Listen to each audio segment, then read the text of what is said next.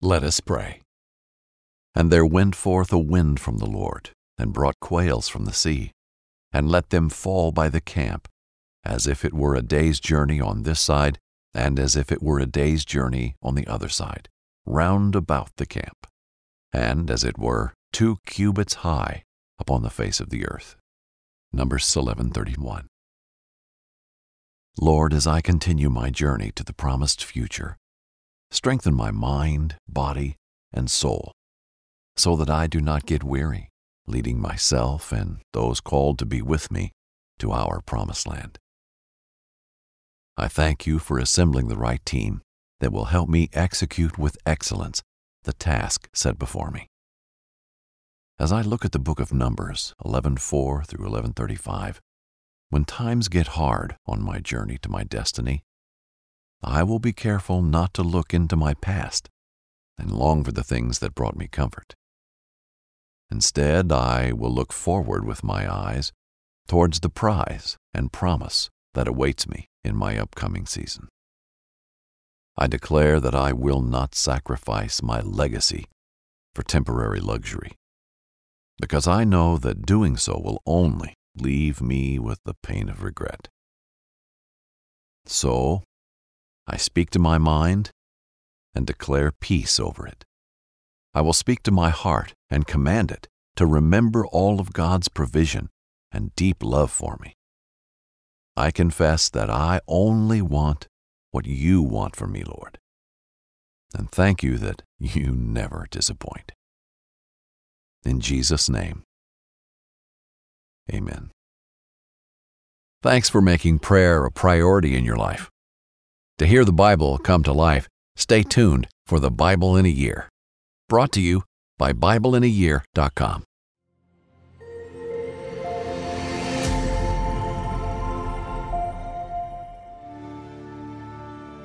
God provides quail. In our last story, we learned about Israel begging God to stay in their presence and not to leave because of their stubbornness. God reestablished his covenant with Israel, and they built him a tabernacle. In this story, we pick back up with the Israelites wandering the desert and their continued distrust in God's provision, as inspired by the book of Numbers. Hello, I'm Jack Graham with today's episode of the Bible in a Year. In yesterday's reading, we learned that God led the Israelites into the desert again, headed towards the promised land. God instructed the Israelites in the building and setting up of the tabernacle, the place where his presence would dwell with them on the earth. And as we closed out the book of Exodus, God was leading the Israelites through the deserts, his presence once again appearing as cloud and fire to guide them and to tell them when to stop and when to go.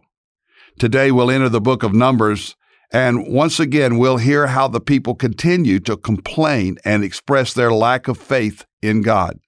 Their impatience and distrust will wear on Moses, and God will see that he needs help. Leading these people is no small task, it is a great task. So let's listen to today's reading. Moses continued to lead the thousands of people through the wilderness towards the Promised Land, and God continued to provide for his people. Moses and the Lord were close and spoke daily. However, the mantle of leadership began to wear on Moses. His eyes looked weary, and his body was tired from tending to all the needs of Israel alone. The people of Israel began to moan in hunger. Like children needing food, they groaned and held their stomachs. Moses could hear their childish sounds from inside his tent. He got up from his tent and went out to find people grabbing him and complaining. When we were in Egypt, we had fish, cucumbers, melons, leeks, onions, and garlic. Oh, that we would be able to eat meat again. For weeks we have had nothing but manna. They wailed in anxious complaint.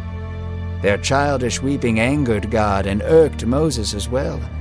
Annoyed, Tired and feeling overwhelmed, Moses snapped at God, shouting, Have I done something wrong that you would lay the burden of all these people on me?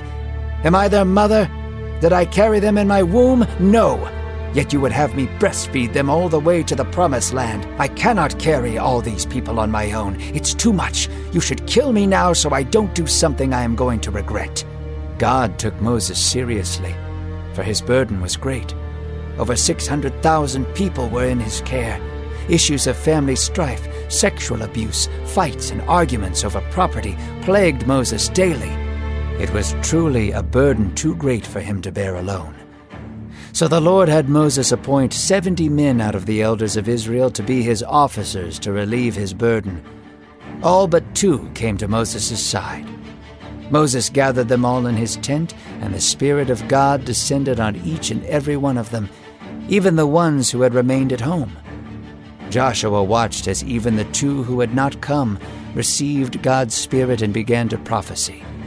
Confused, Joshua yelled, We must make them stop! However, Moses had a smile on his face brighter than the sun. The wrinkles on his face lifted up as he laughed. Moses put his hand on Joseph's shoulder and said, Are you jealous for my sake? Don't be, for I would rather the entire camp be filled with prophets. Moses was elated, finally not bearing the burden of all these people alone. The next day, a tempest from the east sprang forth. The mighty winds raged and carried with it was a flock of quail. The quail ran through camp like a tsunami. For miles and miles there were quail. The people had complained greatly to God about having no meat, and now there was too much for them to eat. Yet with the quail came a price. A plague descended upon the people. Sickness riddled the people of Israel for days, and the anger of God was made known. Their hearts had longed for Egypt, to return to the bitterness of slavery, all because they missed having meat. The wrestling match between Israel and God continued, as did God's mercy, discipline, and blessings. As we open today's reading from Numbers 10, Moses is leading tens of thousands, even hundreds of thousands of Israelites through the desert.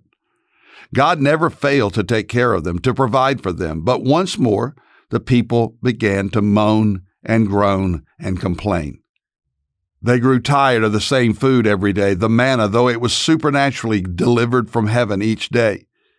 They began to see only the negative and forgot about God's miraculous provision. They started to think about the meat they ate in Egypt and wished they had never left. Their ingratitude offended God and is wearing on Moses. The constant complaints and quarrels among the people chipped away at him, and so he did what he would always do, and that is to go to God. He's tired, he's irritated, and he doesn't hold back. He asks God why he's bringing all this trouble on him. He then reminds God that it was God that brought them out of Egypt. Moses says he's about to snap and do something stupid. Maybe you've been there. I know I have in the past. We're frustrated afraid, and don't know what to do. It's chaos. So we can appreciate Moses' frustration. God doesn't chastise him or tell him he's not being a good leader. He comes to his rescue and instructs Moses to call 70 men to appoint as officers to help lighten the load. God tells Moses that the Spirit that is upon Moses shall be upon them too, so that they can lead others as officers and leaders of Israel. This is a great plan.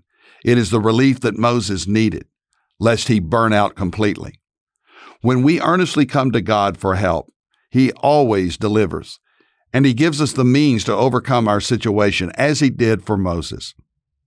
But now God will deal with the ungrateful hearts of His people. He tells Moses that He's going to give them more meat than they can handle.